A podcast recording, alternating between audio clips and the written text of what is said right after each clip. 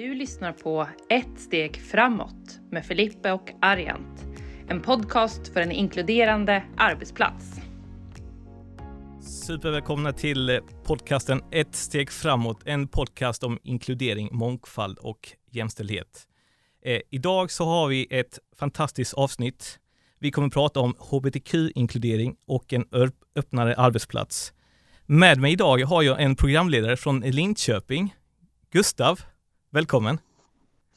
Tack så mycket. Gustav Södling här då, ordförande i Linköpings kommunavdelning av Vision. Socialsekreterare till yrket. Väldigt engagerad i mångfaldsfrågor. Har fått vara med och ta fram eh, utbildningen En arbetsplats för alla en gång i tiden inom Vision. Så jag är väldigt taggad för den här podden. Supertack Gustav för din medverkan här. Så kul att ha med dig.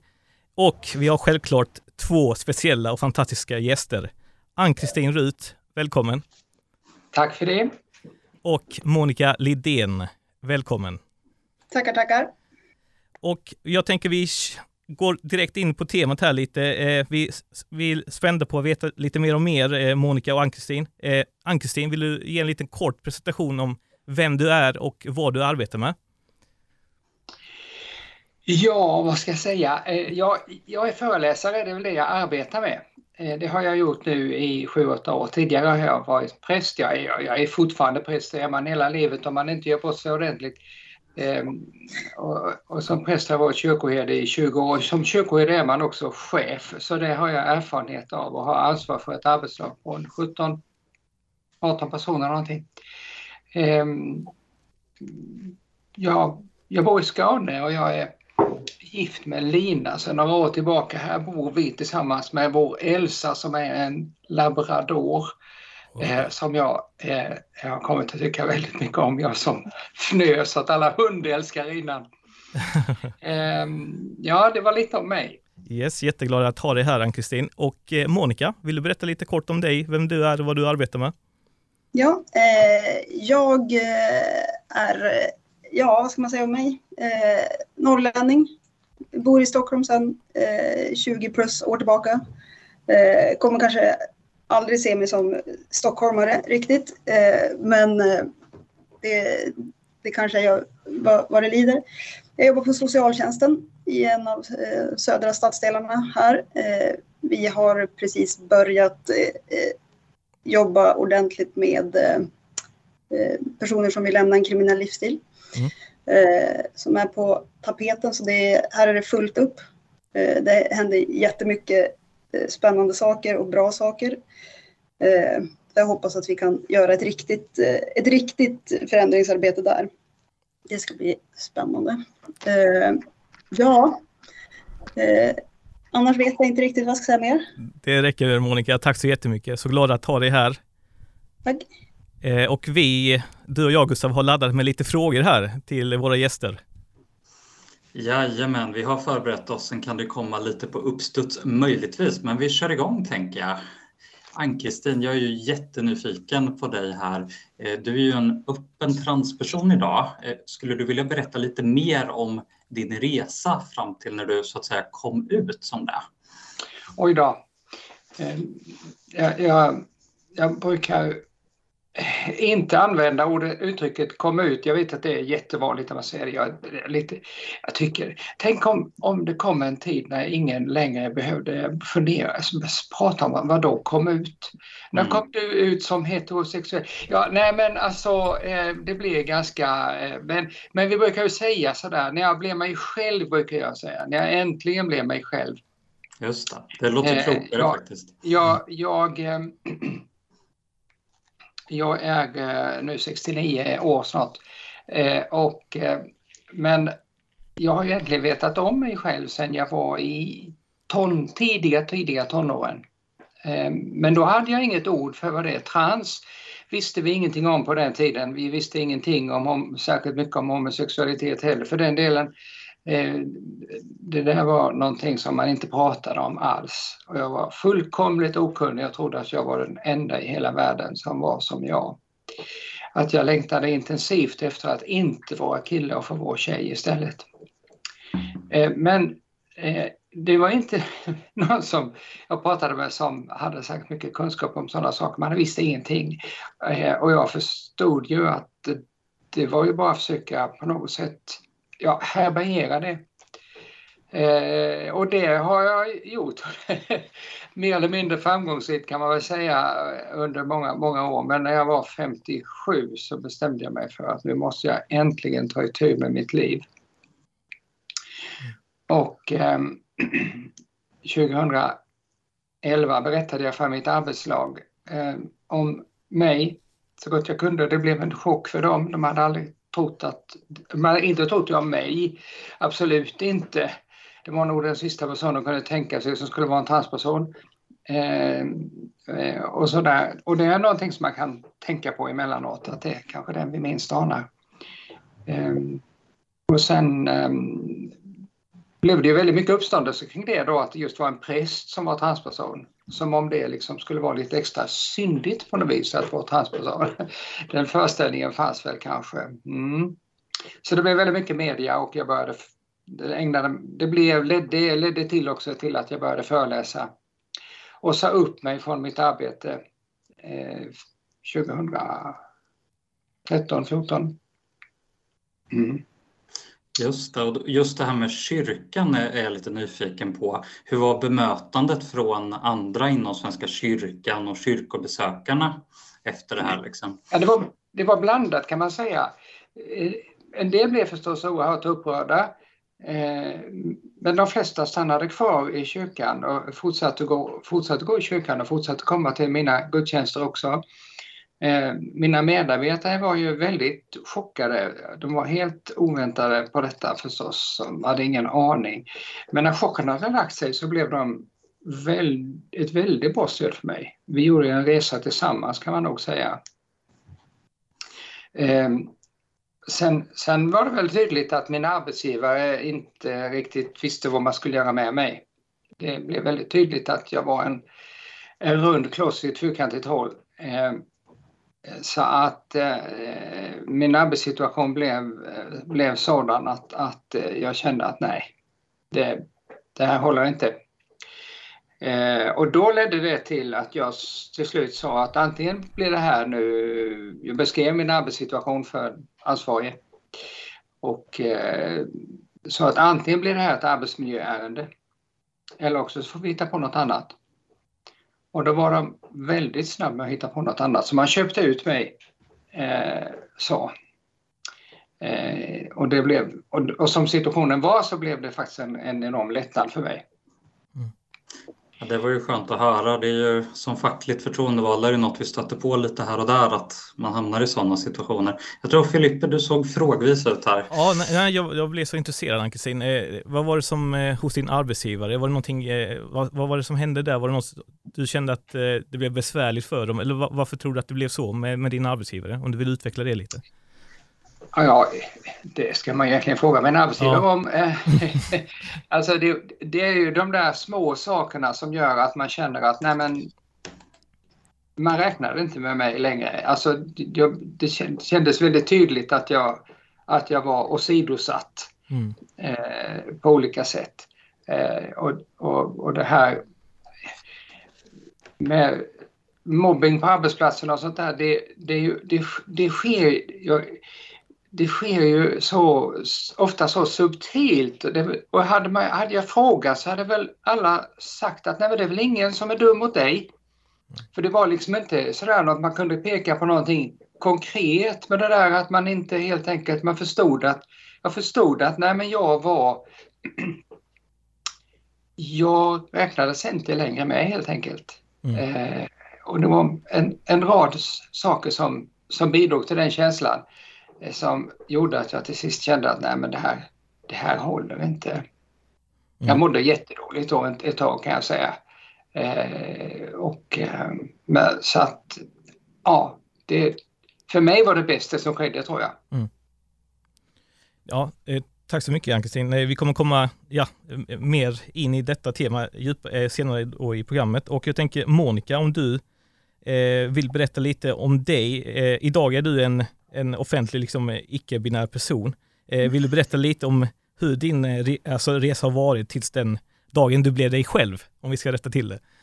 Ja, eh, jag, jag håller med Ann-Kristin i det att, eh, att, att komma ut är ett liksom speciellt begrepp. Eh, men jag har nog aldrig liksom heller så här, kommit ut så här, här är jag eller så. Jag har, eh, att jag är identifierad som icke-binär har väl främst att göra med att jag liksom inte känner igen mig i någon annan beskrivning. Eller liksom eh, kanske känner igen mig i fler beskrivningar. Eh, och framförallt kanske för att jag vill fortsätta ha friheten att eh, utforska mig och mitt liv på, på mitt sätt. Alltså att det är jag som sätter premisserna för, för eh, vad jag vill och inte. Eh, och hur andra ska tolka mig får vara deras problem. Eh, det, det är... Alltså man, man, försöker tolka mig på massa olika sätt. Är det inte man eller kvinna så mm. frågar de om jag är jägare eller vegan eller snusare. eller, alltså det, det, är liksom, det är ingen hejd. Man, det blir så här, jag kan liksom inte gå och planera vad, vad andra ska tänka om mig. Jag måste bara få, få vara. Eh, och att det är också så jag vill tänka om andra. Att jag försöker låta andra få, få vara den de är på, på sitt sätt. Men eh, det, som, det som var kanske när jag var yngre, mm. exakt samma sak som Ann-Kristin, att det fanns liksom inte riktigt ord för saker jag kände eller såg. Jag passade inte riktigt in. Den, någon liten så känsla av utanförskap eller eh, att saker och ting är lite konstigt.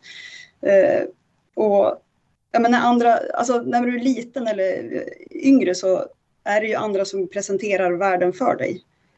Och jag fattade liksom inte riktigt. Jag hör ju vad folk säger när de beskriver omvärlden, men jag fick liksom inte ihop det med hur det, hur det förhöll sig. Att man så här, jag är ju född på slutet av 70 och uppvuxen på liksom 80-90-talet och var ju ganska tidigt hittade jag liksom hårdrock till exempel. Mm. Den musikstilen där alla snubbar har långt hår. Gärna kanske också lite permanentat där någonstans på 80 och så säger min omvärld att så här, men killar har ju inte långt hår. Och den så här, nej, har de inte? Vad är det här då? Alltså att jag aldrig fick ihop min egen världsbild med den som man, den man pratade om. Så det, och det, var, det tog ganska lång tid innan jag fattade att det, finns, eh, det finns andra sätt att se på saker och ting och det är inte nödvändigtvis jag som måste bestämma hur min omvärld är eller ser ut.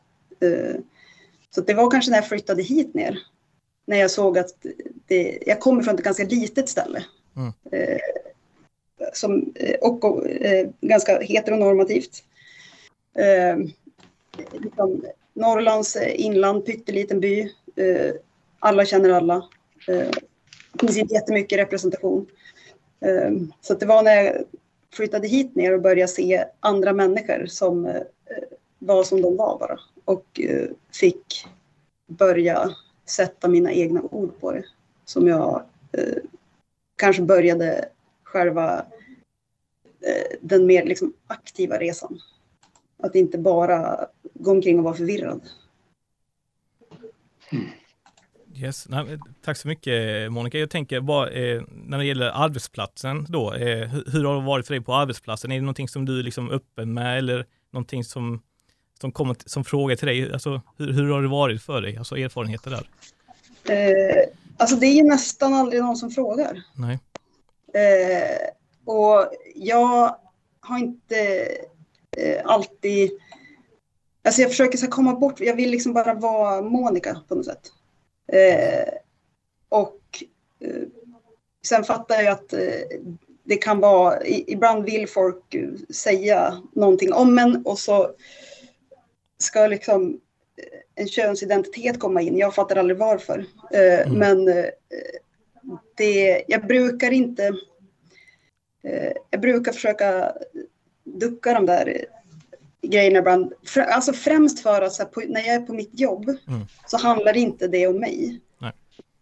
Mitt jobb handlar om våra, alltså våra klienter jag är liksom inte i fokus även om, om det är min arbetsplats och jag liksom tillbringar alltså upp mot eh, alldeles för många timmar per dygn här. Eh, så jag, försöker, jag vet inte, och det kan, jag vet inte om det är rätt eller fel, men jag försöker eh, att inte vara så...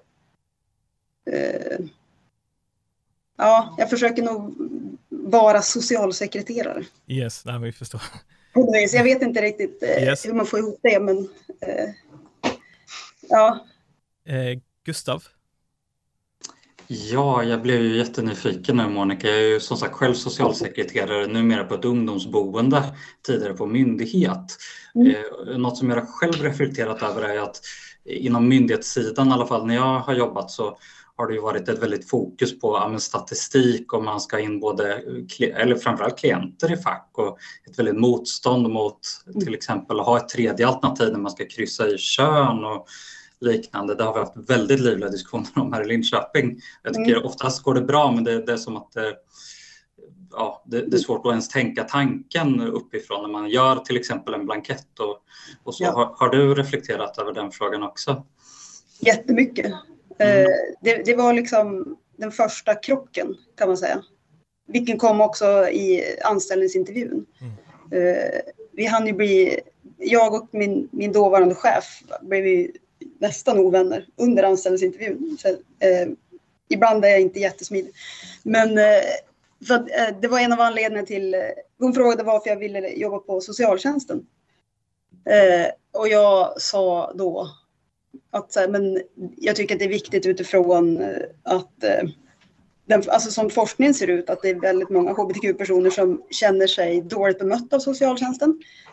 Och att jag vill vara med och förändra det. Och det eh, höll kanske inte min, ja, den chefen med om. Och jag var så här, men eh, jag blev lite förvånad för jag tänkte så det här är ju inte en liksom, personlig åsikt som, jag bara, som är tagen i luften. Det här är ju vad siffrorna säger. Det går inte att säga så här, det går inte att säga nej. När så många faktiskt säger att det är så här det är. Då får man ju lyssna på det.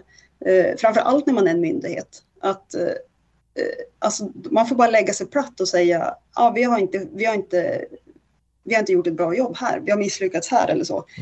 Eh, så det var kanske den första, eh, alltså det motståndet var jag så här förvånad över. För att, eh, jag trodde faktiskt inte det. Men eh, då, alltså det var väl då som jag började, för vi hade också samtidigt som, som jag började där och, och under en, ett par år så gjorde vi någon slags jämställdhetsundersökning. Eh, där det också var, vi skulle mäta män och kvinnor, alltså insatser och, och bemötande och allting. Och jag fattade inte varför vi skulle göra det. Jag frågade varför ska vi inte mäta alla? Eh, ja, men för i, i våra verksamhetsplaner så står det eh, pojkar och flickor, män och kvinnor. Men i lagstiftningen står det att en kommun och socialtjänst har ansvar för dem som vistas i kommunen. Det står ju ingenting om kön, så varför ska vi mäta två när det finns fler? Då är det ingen idé att mäta. Eh, och så höll vi på där. Och jag, eh, som tur var, fattade jag ju kanske inte vad jag höll på med. Eh, Eh, hur mycket jag tjatade. eh, du har en replik där, Ann-Kristin. Ja, men jag tar, jag återvänder till detta som, som du säger Monica, att eh, när du sa att, att, att eh, du tyckte att inte man ägnade tillräcklig uppmärksamhet åt det här med människor med hbtq-identitet eh, och inte fick förståelse för det. Att det, det där är någonting som jag ofta stött på. Ja, men vi har inte det problemet här. Eh, Jag har en god vän som heter Frida Olsson Sandahl som har skrivit en utmärkt bok om, om eh, normer och, och, och sådana saker. Hon brukar säga när hon föreläser att en fisk har ingen aning om hur det är i vattnet. En fisk har ingen aning om hur det är i vattnet. Mm. Eh, i, i, i, eh, I kyrkan så, i, i nästan alla församlingar i kyrkan, oavsett vilket samfund det är, så säger man att ah, du vet väl att alla är välkomna till kyrkan? Eh, nej, det vet man inte. Ja, men ah, det säger jag, därför är alla det. Nej, men ah, det är inte på det viset. Man måste liksom lyssna, liksom, hur, hur är det här? Eh, och lyssna på de människorna det handlar om. Eh, eh, för att verkligen förstå att nej, alla känner sig verkligen inte alls välkomna i kyrkan eller på socialkontoret eller, var det, eller kommunkontoret eller vad det nu är för någonstans i samhället. Mm. Mm, Eh, verkligen. Yes. Eh, Ann-Kristin och Monica, eh, jag tror ni har svarat på den här frågan, men jag tycker det är ändå viktigt att vi lyfter upp det här statement. Eh, den här frågan att, att, när kom du ut ställs ofta till personer som inte är heterosexuella. Och är det inte dags att vi börjar ställa frågan till oss heter, heterosexuella med och frågan när vi kom ut som heterosexuella? Alltså vända lite på normen, rubba den lite. vad, vad tycker ni om det? Eh, ja, alltså, jag lyssnade på ett radioprogram nyligen som handlade om eh, eh, det här med att ha en funktionsvariation. Och det var bland annat medverkade en kvinna som, som eh, eh en ung kvinna som berättade att hon hade, hon hade bara ett ben. Och så har de varit i ett sammanhang där någon människa hade kommit fram till henne och sagt så här, liksom riktigt så här fint. Men vad fint att du också får vara med här. Eh, och hon tänkte, och liksom så, har funderat på det sen om hon skulle gå fram till en människa utan någon som helst funktionsvariation och säga samma sak till vederbörande. Men vad fint att du också får vara med här. Ja. Alltså, alltså man, man tror att man är så oerhört öppen och så inbjudande och sådär när man i själva verket är oerhört nedlåtande. Mm. Mm. Um, och det, det, är det där um, att man hela tiden utgår från sig själv Ja, men jag har ju inga problem med det här. Jag har ju liksom, det var det svar jag fick från högsta, eh, den högsta tjänstemannen när jag sa att om jag ska känna mig trygg på min arbetsplats så måste det vara en hbtq-utbildning inom hela organisationen. Och han svarade, ja men du, jag har inga problem med det här. Det här. Uh, alltså, vi måste ju komma till en punkt där vi faktiskt inser att alla är människor och att mm. alla inte av automatik känner sig välkomna. Mm. Eh, och, och, då, och, och, ska man få reda på hur det är med det, då måste man faktiskt prata med de människor det gäller. Mm. Man kan inte, man måste sluta eh, den heteronorma och cisnormativa majoriteten måste sluta utgå från sig själva. Mm. Tack så mycket Ann-Kristin. Eh, så mycket kloka tankar där och lärdomar vi tar med oss. Eh, Monica, har du något, eh, någon mm. reflektion kring detta? Ja, alltså jag tänker, för vi, vi utgår ju liksom ifrån att, att alla är hetero, alla är liksom passa eller följer den normen. Mm. Men det är ju ofta så tycker jag att det verkar som att det bara är de som känner sig, som, in, som känner att de inte passar in eller känner att det är någonting som inte riktigt stämmer överens med det, som har funderat över vilka de är. Eh, det är, det är liksom, det är de människorna som, som har fått fundera, som vet och kan svara på vem är du? Vem vill du vara? Vad tänker du? Eh, vi vet ju egentligen inte ens om, all, om, om majoriteten är hetero För att de har ju kanske inte ens frågat. Nej. Alltså det, det är... Man har liksom forskat på alla massa andra, eller typ hela djurvärlden och sett att så det, det, det finns alltså, massvis med eh, olika...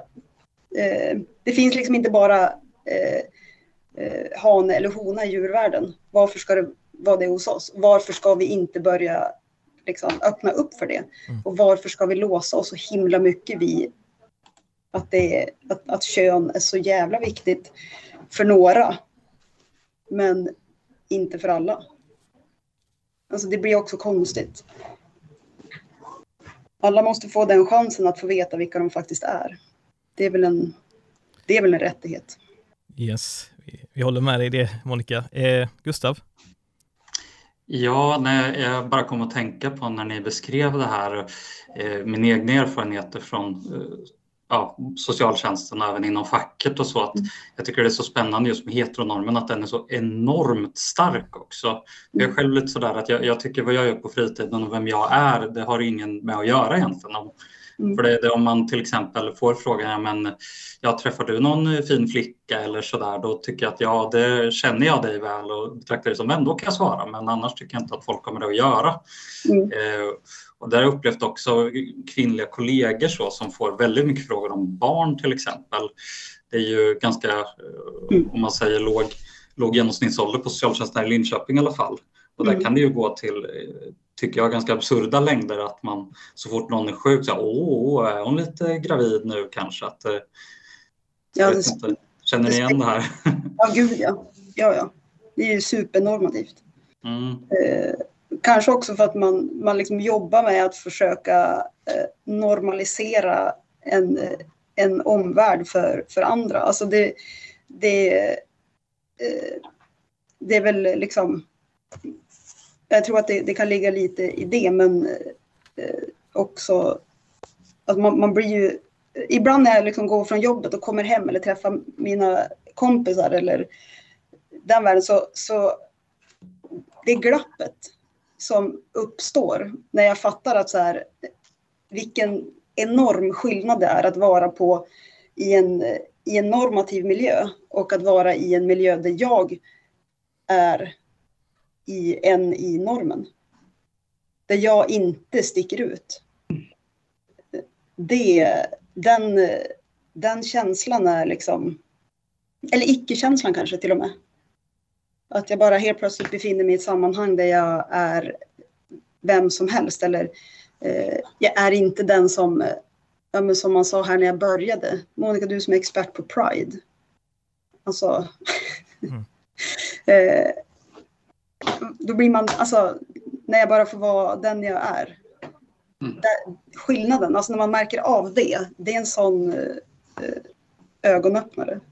Mm om hur, hur det är för, för, för då har jag privilegiet att ha de två olika mm. sammanhangen. Yes. Jag ser att Ann-Kristin vill eh, ha en replik där. Nej, ja, alltså jag bara, eh, eh, inte replik, jag bara ja, lägga till. Lägga till. Jag håller helt med dig Monica om det. Men det är verkligen det är en sån att, att, en utandningsplats liksom. Jag behöver inte, här riskerar jag inte en massa frågor om vem mm. eller vad jag är utan här får jag bara vara. Mm.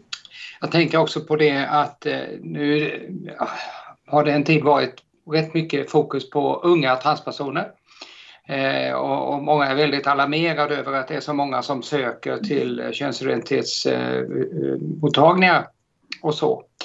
Eh, och jag tänker att Eh, måste det, vara, måste det vara något fel på det liksom? Är det inte fantastiskt ändå att det idag finns möjlighet faktiskt att få, få hjälp när man funderar över sin könsidentitet och att det är tillåtet att göra det faktiskt utan att man behöver betraktas som eh, mentalt sjuk eller, eller, eller så.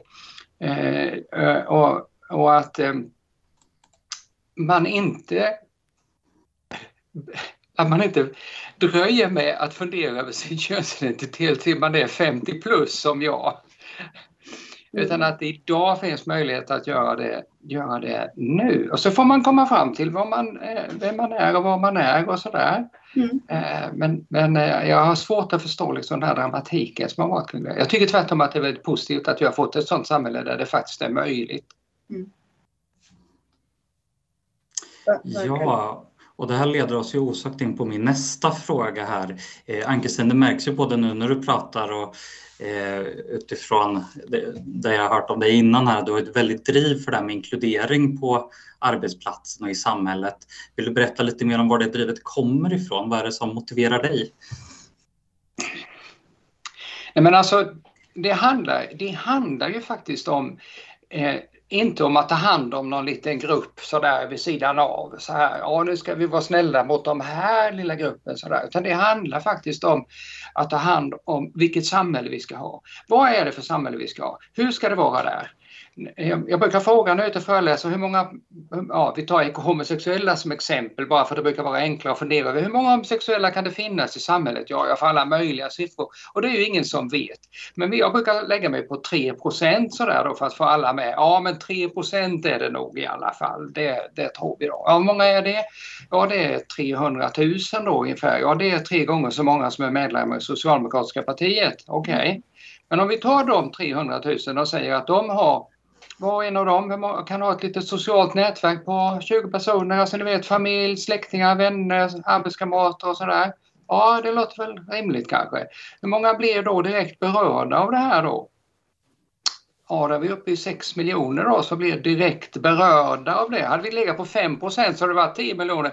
Ja, då brukar någon genast säga, ja men det är väl lite överlappningar då och sådär. Ja, men det är klart att det är. Men, men, men ändå, vi kan ta Estonia som exempel. Alla vet, eh, känner till Estonia-katastrofen. Det var 852 personer som dog där. Och när jag är ute och föreläser och frågar, känner ni någon som var drabbad av Estonia-katastrofen, som var berörd av den, så räcker överallt vi är så räcker ett antal människor upp handen. Då talar vi om 852 personer. Vi, vi, vi måste förstå att det här handlar inte om att ta hand om en liten grupp särintressen utan det här handlar om vårt samhälle, vilket samhälle vi ska ha. Och därför är detta så oerhört viktigt. Och en, demokrati, en, en demokrati Halten på demokratin i ett samhälle mäts inte hur man tar hand om den stora breda massan utan den mäts i hur man tar hand om de små grupperna de som inte mm. är majoriteten. Det är så demokratin mäts. Eh, och, och, det, och, det, och därför är det här ingen särfråga utan det här handlar om hela vårt samhälle och hur vi ska ha det. Ja, tack Ann-Kristin. Jag, jag, blir lite våt i ögonen här känner jag det som, som fackligt förtroendevald. Det... Jag eldar upp mig. Ja, men det, det är väldigt fint att se. våt i ögonen. Ja. ja, och jag kan ju säga det, att jag tycker för egen del, och det tror jag de flesta inom Vision håller med om, att det är en otroligt viktig facklig fråga också det här att du ska kunna vara dig själv på arbetsplatsen och bli bedömd utifrån din kompetens och din prestation och inget annat. Mm. Så jag tänker precis som du säger, jag håller 100 procent med. Det ska inte vara någon fråga ens. Så att mm. ja, det, där, det, där handlar både om, det där handlar både om att jag ska få vara den jag är på arbetsplatsen. Ja, det är sant och mm. viktigt. Och att jag inte ska behöva lägga energi på att hålla undan mig själv utan jag ska kunna lägga all min energi på, det, på mina arbetsuppgifter. Det, det, men på, de, på nästan alla arbetsplatser så är det ju så att man möter andra. Och de, den kultur som råder på arbetsplatsen reflekteras ju ut till de människorna som man ska möta. Så det handlar både om internt och externt och det här måste man inse. Ja, verkligen. Jag tänker Monica, jag, jag, har ju läst en jättefin artikel om dig på Visions hemsida här om vilket arbete du har bedrivit på din arbetsplats. Ja. Vill du berätta lite om vad, vad var det som drev dig i det och hur, hur funkade det? Liksom?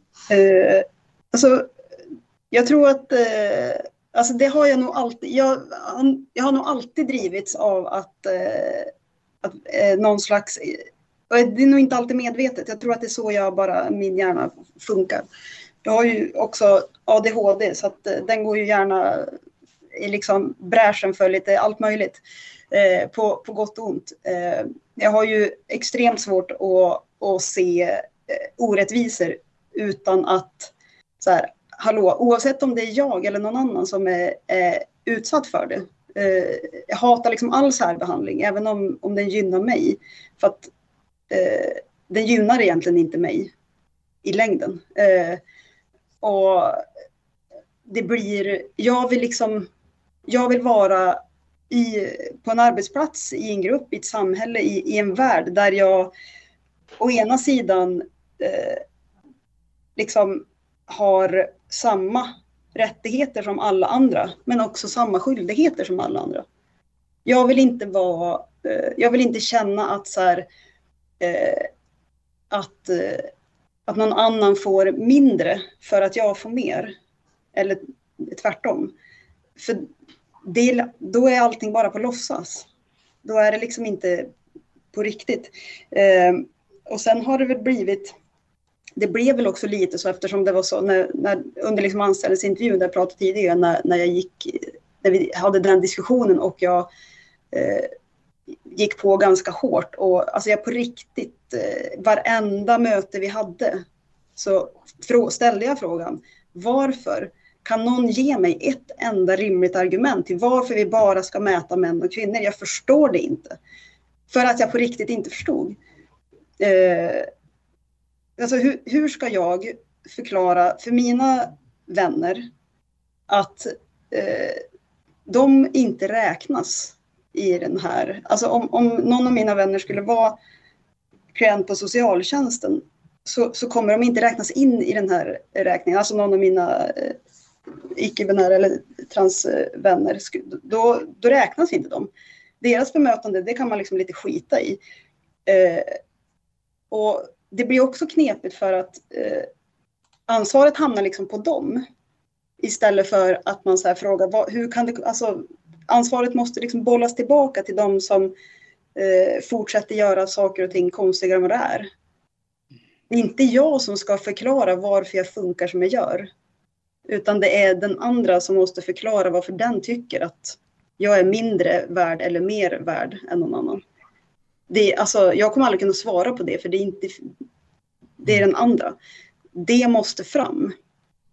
Eh, alltså att den ska vara en diskussion eh, är ju det som är konstigt. Mm. Monica, alltså, ja. eh, tillbaka till den här artikeln eh, som är väldigt inspirerande. Eh, titeln mm. är De fick hbtq in i jobbvardagen. Eh, vill du mm. berätta lite, vad gjorde ni lite konkret? Vad, vilka tips ger du oss och, och liksom berätta av det som ni gjorde, det arbetet? Ja, eh, alltså det, dels så var det ju det där tjatet som jag inte... Det är ju... Eh, alltså tjat lönar sig, så är det bara. Mm. Det är bra att ha det är bra att ha någon envis eh, jävel på jobbet. Eh, de, de, kan få genomslag. Eh, nej men sen var det, dels från början var jag ju, eller jag kände mig ensam med det i alla fall, att jag var den som sa, jag tycker att det här är viktigt, jag tycker inte att vi ska prata hur som helst i lunchrummet. Eh, och inte bara för att så, det var eh, ibland var det liksom jobbiga samtal, man märkte att folk kommenterade andras mat och det var det ena med det men också ibland för att så här, det är inte alltid roligt att lyssna på eh, vad, vad normen hela tiden pratar om. Samtidigt som jag var typ den enda, kändes det som, som inte var så normativ. Så det var, jag blev liksom alltid exemplet. Jag tyckte att det var ganska jobbigt. Eh, men efter, eh, ja, men efter några månader så blev det som det brukar bli på en arbetsplats. Någon slutar och någon annan kommer in. Så började det liksom ett par, tre stycken till som tyckte att det var viktigt också. Eh, och då började vi helt enkelt, dels så pratar vi så här, utanför hur kan vi hålla ihop, hur kan vi hjälpas åt i en lunchrumssituation till exempel. För det är ju en sån, en sån bra, ett bra ställe att, eh, att förändra ett samtal på. Så vi började aktivt att göra det. Vi pratade om eh, arbetsmiljön i handledningen till exempel. Vi tog upp, vi tycker att vi ska försöka prata så här, det, här, det är ingen bra stämning. Vi började liksom utmana de där. De sa, ja men så här har det alltid varit. Jag har ju inga problem med det här, du får ju vara hur du vill. Samtidigt som jag hade ganska många exempel på att när jag var som jag ville så blev ju det eh, liksom eh, uppmärksammat på ett eller annat sätt. Eh, så, och då alltså, försökte vi liksom backa varandra. Om, om, eh, mm. om eh, någon kollega sa något och någon annan ville problematisera det så kunde jag liksom stötta den då och tvärtom att vi, vi kunde hjälpas åt att förändra. Mm. Det var en ganska lång process, men det funkade. och sen när vi, när vi, eftersom jag återkommande tjatade om det här transperspektivet i, i jämställdhetsmätningar och, och sådär så eh, efter liksom sju, åtta månader så kom min chef in och så sa hon, vet du vad, jag, har, jag fattar nu vad du menar, nu har jag läst på. Mm. Uh, du har ju helt rätt. Det är ju jättekonstigt att uh, inte mäta allt. Mm. För då, uh, det kan man ju fråga vilken forskare som helst. Om du ska mäta någonting, varför ska du inte mäta allt inom det området då? Så hon tog till sig. Eh, och det har varit bra på det här stället. All, alla de chefer jag haft här har eh, lyssnat. Eh, och, och, tycker också att det är viktigt. Vilket också har varit en, en förutsättning. Får man liksom inte med sig ledningen eh, så då kommer, det, då kommer det vara ännu jobbigare. De, de måste fatta att eh, de ska eh, lyssna på, på oss. Mm. Så att, att tjata, att eh, prata med de som tycker, liksom, eh, tycker likadant och är beredda att eh, faktiskt göra en förändring. Det är inte alla som pallar det. Mm. Det fattar jag, det, man måste inte palla heller. Eh, men de som pallar, mm. våga göra några aktiva försök att faktiskt vad ska man säga, förflytta positionen. Det låter ju som en sån sport. Eh, men, eh, men det var lite så vi gjorde. Mm. Eh. Monica, jag tänker var lyftes de här frågorna? Var det liksom på arbetsplatsträffar? Var det i personalmöten? Alltså hur jobbar ni där med de här frågorna? Ja, överallt. Överallt. Lunchrummet, handledning, APT, eh, alla de sammanhang där vi eh, är eh, liksom ihop som arbetsgrupp. Eh, mm. Vilket också är nödvändigt för att alltså i lunchrummet, eh, där är ju inte alla eh, samtidigt alltid. Eh, nu är det ganska mycket så här så att där har vi kunnat också jobba på, eh, vi äter ofta lunch tillsammans. Eh, mm. Så att det har, det har blivit en, en ganska stor förändring och den här hbtq-utbildningen är ju egentligen till för att man ska för att vi ska bli bättre gentemot eh, de vi, vi möter, alltså våra klienter. Men jag tror att den gav störst effekt i arbetsgruppen. Det blev en jättestor skillnad, tyckte jag. Eh, för att helt plötsligt är det inte bara jag som eh, någon slags, alltså expert. Som, alltså det är andra som har benämnt mig som expert på Pride för att, ja. Mm. Så att när andra också började sätta sitt perspektiv på eh, och fundera, fundera på sin egen eh, sexualitet, sin egen könsidentitet, sina egna eh, tankar och funderingar och så här, eh, i, i, sin egen omgivning så kom det ju hur mycket mer som helst. Det var ju helt andra perspektiv än vad jag någonsin skulle ha kommit fram till själv eller mina vänner. För att, alltså, det, det är ju det som är det viktiga. Mm alla perspektiv, inte bara min eller någon annans. Mm. Ja, jag tänker om jag bollar över till dig Ann-Kristin här då. Eh, lite samma spår där. Hur, inom Vision till exempel pratar vi om en arbetsplats för alla, att försöka vara inkluderande. Eh, och vi har lite utbildningar men det är ju ett eh, ibland ganska svårt ämne och jag tänker precis som Monica, ibland kan det finnas ett motstånd på olika nivåer. Lunchrummet är ju en nivå vi alla känner till, tänker eh, Har du några råd eller tips eller tankar där kring vad man kan göra för att få till en bra miljö och vara mer inkluderande? Ja, ett tips är att läsa lagen. Mm. Vi har faktiskt en diskrimineringslag Eh, och det visar sig att eh, väldigt många chefer inte har en aning om eh, innehållet i den. Eh, framförallt inte att, eh, att lagen säger att varje arbetsgivare ska vidta aktiva åtgärder för att motverka diskriminering. Eh, och ska ha en plan för det. Ja, det är inget som chefer gillar för det ska vara planer för precis allting och jag vet, jag har själv varit chef så jag vet, man blir jättetrött på detta strukturella arbete som ska gå på. Ja, men det är därför som du som chef har en extra slant varje månad i, ditt, i din lön för att det, du ska ta ansvar för detta. Chefen är oerhört viktig för det är chefen som sätter ribban för vad som ska vara tillåtet eller inte tillåtet på en arbetsplats. Så det ansvaret måste chefen helt enkelt ta. Och om chefen inte är beredd att ta det ansvaret så ska chefen, då ska chefen stiga ner och låta någon annan vara chef istället. Mm. Eh, det, kanske, det, kanske låter, det kanske låter tufft men, men, men det, är, det är ju så det är. En lag har vi ju inte för att man ska följa den om man har lust. Mm. Utan den har man ju för att det är lag helt enkelt och då ska mm. mm. Det gäller alla arbetsplatser faktiskt. Eh, så läs på. Mm. Eh, och sen eh, är det ju så att det här är ingenting som man bara gör på en kafferast. Ja, nu ska vi ha en hbtq-utbildning här. Vi tar väl denna eftermiddag då så har vi klarat av det sen. Så, ja vad skönt. Nu har alla fått två timmars hbtq-utbildning. Wow, nu har vi liksom fixat det. Nej, tyvärr funkar det inte så. Utan det här är något som måste pågå hela tiden. Och jag har läst eh, din artikel där, eh, artikeln från dig Monica, om vad ni har gjort på er arbetsplats. Och jag tänkte lysande bra. Just det här att det är en process. Va? Det håller på hela tiden. Så ja. i alla sammanhang så lyfter vi de här frågorna och det blir en naturlig del av det hela. Det är också ja. på det sättet att varenda arbetsplats skiftar ju. All, alla anställda stannar ju liksom inte alltid. Va? Det kommer hela tiden nya människor. Ja.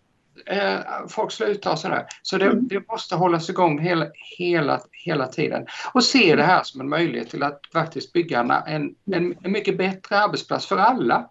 Mm. För det blir så nämligen att när en grupp får det lite lättare att andas så blir det lättare för alla andra också faktiskt. Mm. Det, det, är, det är så det funkar. Exakt. Ja, jag tänker också en, en, fråga som jag stöter på ibland är ju arbetsplatser där man pratar om att vi har högt i tak här och, och, min erfarenhet är väl att det brukar betyda att man eh, drar skämt som kan vara både homofobiska, transfobiska, rasistiska och så vidare. Sen brukar man ange att ja, men det här är väl något positivt att vi har högt i tak. Har ni stött på det här begreppet? Mm. Tänker Monica, du kan köra. Ja, eh, ja, det stöter man på hela tiden. Jag tycker bara att man... Eh, ja, alltså, högt i tak för mig betyder att eh, det är okej okay att eh, säga saker och, och säga fel, eh, men att man också ska kunna bli bemött. Att man har en så pass trygg arbetsgrupp, eh, eftersom vi, om vi nu pratar om jobbet, eller vilken annan grupp. Eh, för att det är ju det, det är liksom, vi kommer ju aldrig kunna göra eh, helt rätt hela tiden. Men det måste finnas utrymme för att göra fel och det måste finnas utrymme för att säga hej stopp, nu blev det fel. Nu blev det här jobbet för mig eller eh, nu skulle jag behöva det här. Eh, det är att ha högt i tak. Men att, att sitta och, och dra skämt som eh, man, in, man vet inte ens om det kommer landa fel eller inte, för man har inte ens funderat på det. Det är, eh, och sen blir man sur när någon eh, säger ifrån eller när någon kanske lämnar rummet för att det blev eh, jobbigt för den. Det är ju att, alltså, det, det går inte ens att, att, jämföra. Det är ju, det är extremt lågt i tak. Mm. Mm. Och att, att inte ens släppa in någonting annat. Nej, det är inte högt i tak. Det är fel. Ja, tack Monica. Ann-Kristin, varsågod. Ja, det finns många uttryck eh, i det här sammanhanget. Ett annat uttryck är att det sitter i väggarna. Mm. Vad kan man säga om, om, en kultur på en arbetsplats till exempel? Och det är nästan lite uppgivet över det. Ja, du förstår, det sitter i väggarna på den här arbetsplatsen. Men mm. sanningen är ju den att det sitter ingenting i väggarna utom möjligen gipsplattor och isolering och lite sånt där. Väggarna är helt oskyldiga till kulturen på arbetsplatsen. Skyll mm. inte på väggarna. Det sitter alltid i människorna faktiskt. Mm. Allt som har med kultur att göra sitter i människorna. Så, så eh, sluta titta på väggarna, titta på varandra istället och se vad ni, vilken kultur ni vill ha på er arbetsplats, hur du vill att det mm. ska vara där. Mm. Eh, så tänker jag. Yes. Mm. Ann-Kristin, om vi fortsätter lite på den tråden där och så eh, Alltså vem har ansvaret att arbeta med dessa frågor på arbetsplatsen? Är det personalenheten, är det cheferna, är det medarbetare? Alltså, och hur håller vi liv i det här temat? Alltså hur engagerar vi i temat? Alltså ytterst ansvaret för att det ska hända någonting är chefen. Chefen har det faktiskt, det ansvaret. Ska chefen, det är chefen som ska, som ska initiera detta. Och det är ett, ett ansvar som ingen chef kan sticka ifrån. Men samtidigt har vi ju alla ett ansvar. Alla på en arbetsplats har ansvaret. Vi är faktiskt varandras arbetsmiljö.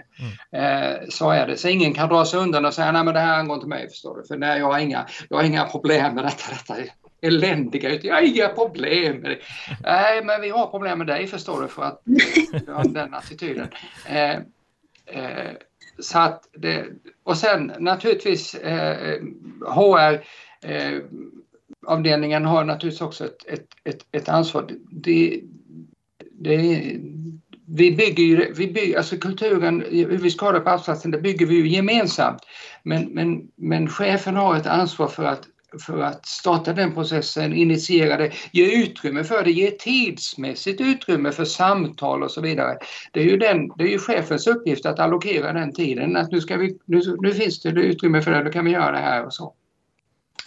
Eh, och hur det rent visuellt ska utformas på arbetsplatsen. Finns det någon eh, regnbågsflagga till exempel i receptionen? Finns det, eh, hur är det, finns det någonting på, på, på hemsidan där andra kan ta del av vilka värderingar som gäller? Och så hur, hur, hur kommuniceras detta helt enkelt, både internt och externt?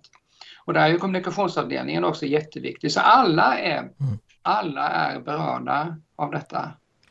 Tack så mycket Ann-Kristin. Eh, Monica, eh, har du mm. några tankar där hur vi håller liv i temat och hur engagerar vi i det här viktiga temat? Eh, hur man håller liv i saker och ting? Ja, men att, att, att hela tiden eh, prata om det.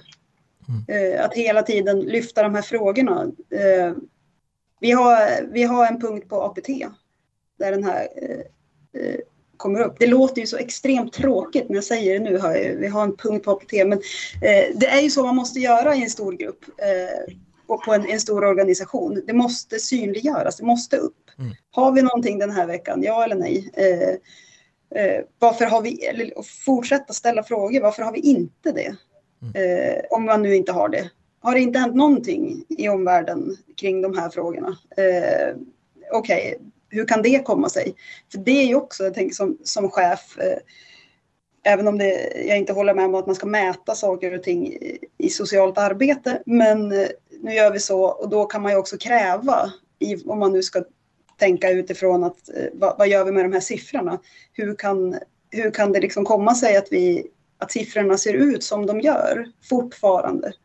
Eh, varför ställer vi fel frågor kanske? Eh, hur, hur jobbar vi med saker och ting? Eh, och att, att, eh, att liksom se till att alla också dels eh, får ta ansvar mm. för sin egen del i, jobbet men också eh, att de vill ta ansvar eh, och orkar ta ansvar. de, att, ja, det är väl det att liksom ge någon slags space så att de här frågorna får rum Eh, men alltså man måste vara på yes. hela tiden. Yes. Nej, tack så mycket Monica och eh, Gustav. Ja, nu börjar vi ju närma oss slutet av podden, eller avsnittet åtminstone här. Eh, jag tänker Ann-Kristin, har du något eh, slutligt tips eller någon reflektion till våra lyssnare här som de kan ta med sig till arbetsplatsen eller ha med sig framåt? jag skulle säga, eh, som Monica har sagt inledningsvis där, att vara envisa ger inte om ni upptäcker att Nej, men det här stämmer ju inte på vår arbetsplats, det här har vi ett jobb att göra. Ta upp det och, eh, och ge er inte, var envisa. Eh, och sen handlar detta inte bara om, om värderingar, om att man ska tycka si eller man ska tycka så. Jag ska säga att, att eh, om, om, om, det, om det är så på arbetsplatsen att det också ingår att möta andra människor, vilket det ju gör på väldigt många arbetsplatser, så är det här en kompetensfråga. Det handlar om att vara professionell på sitt jobb, att ha kunskap om sådana här saker. Och den biten ska man inte glömma faktiskt. Så kompetenshöjning är också vad det handlar om. Tack Ann-Kristin. Monica, har du några kloka slutord som du vill skicka med? Ja, alltså, dels alltså, samma som Ann-Kristin sa, det är ju klockrent. Eh, men också att det är, det, det kanske är jobbigt inledningsvis att lära om, men när man väl fattar grejen med att låta en annan människa presentera sig själv än att jag ska göra det, så blir det mycket enklare. Ja. Alltså jag, det, halva jobbet är ju gjort. Precis. Mm. och ett förtroende är etablerat mycket, mycket snabbare. Ja, men tack, det var ju både klokt och praktiskt. Jag ja. ja, men det, det, det, låter, det låter banalt, men det där är precis vad det handlar om faktiskt. Utgå mm. från människan. Tack så mycket Ann-Kristin, Rut, Monica, Gustav eh, för det här podcastavsnittet. Så, så lärorikt känner jag, så spännande, så inspirerande. Eh, och vi, vi är jättetacksamma över att ni har deltagit och tillsammans så fortsätter vi arbeta med den här viktiga frågan och vi fortsätter vara envisa i det här temat. Ett steg framåt. Tack så jättemycket. Jag vill passa på att tacka våra medverkande gäster om ämnet HBTQ och om du kära lyssnare tyckte om detta avsnitt så dela gärna vår podcast på era sociala medier. Vi hörs igen till nästa avsnitt.